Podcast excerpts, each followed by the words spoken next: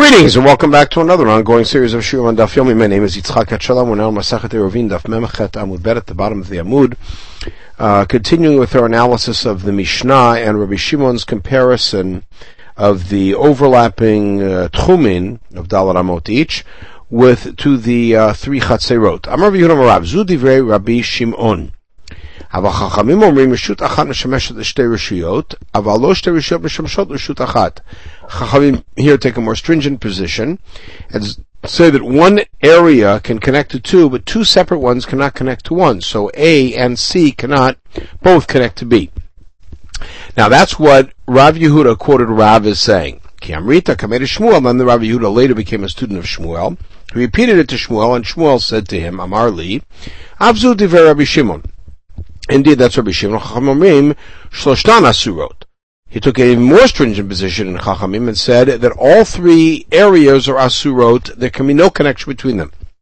Tanya Kavated Rav Yehuda Ali Shmuel. We have a braita that supports that second piece. Amar Shimon Lamad Davar Domeh L'Shalosh Chatzur Ptuchot Zu Lazu Ptuchot L'Shut Arbim. Harush Tavim Tzayid Zu Muviyah Mitoch Beitav V'chal Zu Muviyah Mitoch Beitav V'chal. Exactly as we have in the Mishnah. You have three chatzerot that open to each other and open to Rishut Rabim, if A made an eruv with B and C made an eruv with B, then A can bring its stuff into B and eat, and C can bring its stuff into B and eat. Um, and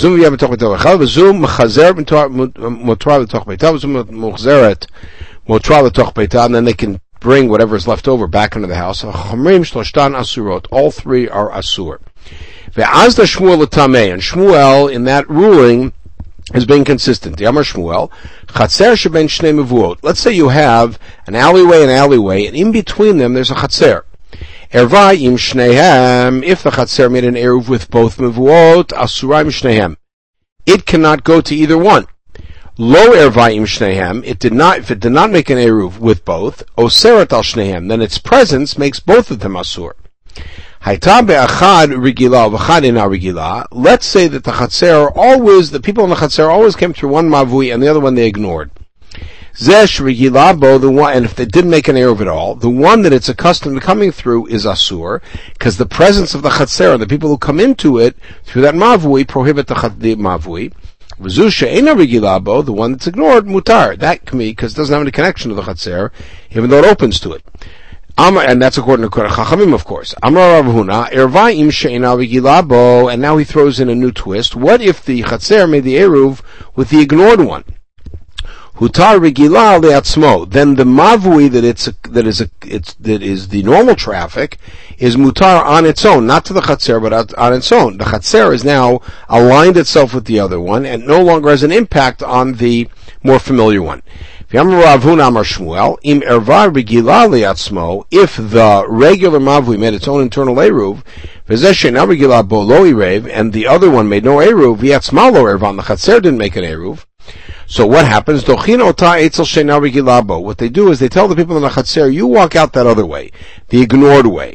Why? To allow the people in the regular mavui, the accustomed way, to at least to have their eruv stand so that your presence isn't reckoned there. And that's an example of zen that we force, meaning that uh, that's called that would be midat Sdom for someone to say, even though it will benefit them and it won't make a difference to me, I'm going to still go out my way and claim my rights. In that case, we say, no, you don't have a right to do that, and we force you to not be like Sdom, like the people of Sdom, and you're going to go out the other way, the irregular way. I'm Pidal Eruvo, meaning somebody puts down an Eruv, an Eruv Chatzerot, and says, I don't want anyone to eat it. Ein Eruvo Eruv, it's no good.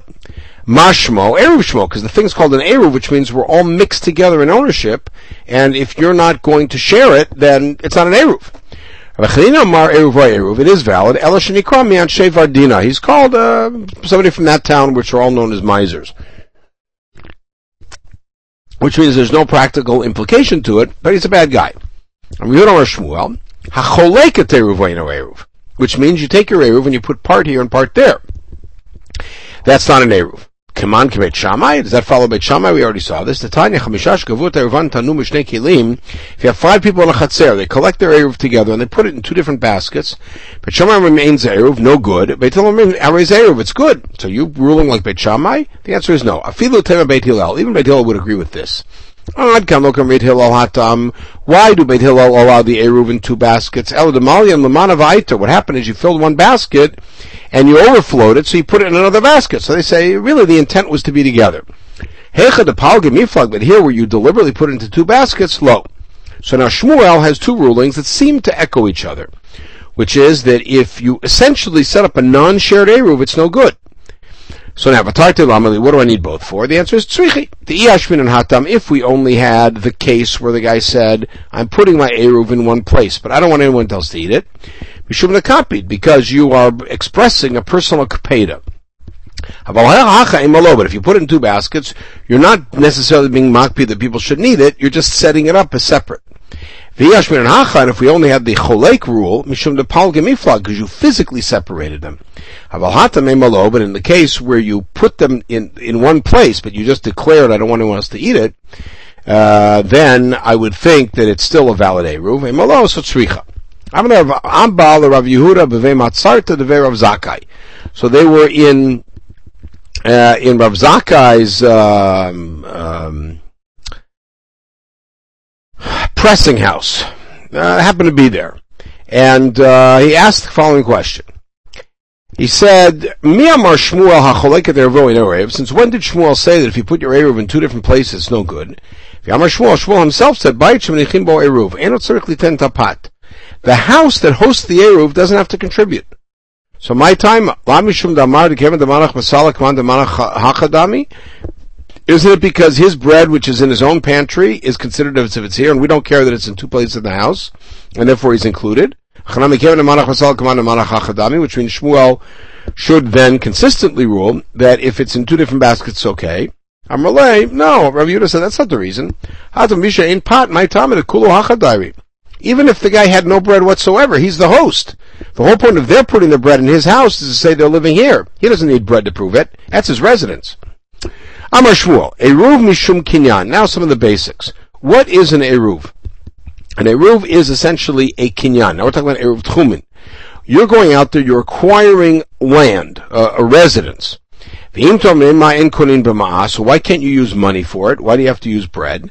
You don't always have money available. Meaning Chachamim established to do it on bread or food because people don't always have money available. So so if you used money, it should be good enough. And this actually is Eruv Chatzerot. There's a concern here because if people use money, people will think you got to use money. And then one day you won't have money on Friday. Everybody has food on Friday. And you won't make the Eruv pot. And then you're not going to have an Eruv. And what's the Kikul? So Rashi points out, people are going to stop remembering about the Takana of Eruv. Because we won't do it. So you want to have an Eruv there every week, and you want to do it with food to know that that's the way to do it. That's Shmuel. Rabba Amar Eruv Mishum Dira. He said, no, it's actually setting up a residence. So my benayu, where where would we, these two approaches uh, come in conflict in practice? Ikebenayu kli. For instance, if you use the kli instead of food, because a kli would certainly work as a kinyan. On the other hand, if the thing was worth less than a pruta, it would not work as a kinyan, but it would work as dira for rabba.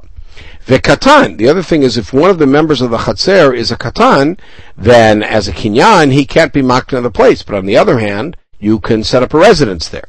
So those are three different cases where they would turn different ways based on Shmuel or Rabba's approach. I'm only Abaye le Rabba, so Abaye turns to Rabba and he says, "L'didach kasha Shmuel kasha." Both of your positions are difficult. Why? Five people all collected an eruv together, chatzirot. Shemalchim eruvan makom they then move it to another house, echad molich. One can take it for all of them. So he who knew the kakani, but too low. That means only that guy is being Kona. The rest of them aren't. And who knew the Kadayar? He's moving his residence there for too low. Nobody else. So why does it work? So Amrle lo dedikash ol shmuel kash. My position is not difficult, and neither is a Shmuel. Meaning your challenge doesn't challenge either of us. Shlichut tekulu kovid. When the fellow takes it to the other house, he's operating on behalf of all of them, and therefore that'll work for either kinyan or dira. Parenthetically, at the end of all of this, we say that we do rule like Rabbi Shimon in the case with the three chatzerot that open to each other, that if A makes an eruv with B and C makes an eruv with B, A and B may interact and C and B may interact. A just can't carry things to C, and therefore that has implications for the overlapping tchumin about them meeting together, as we saw in the Mishnah. Okay, we'll pause at this point and pick it up in the next Mishnah.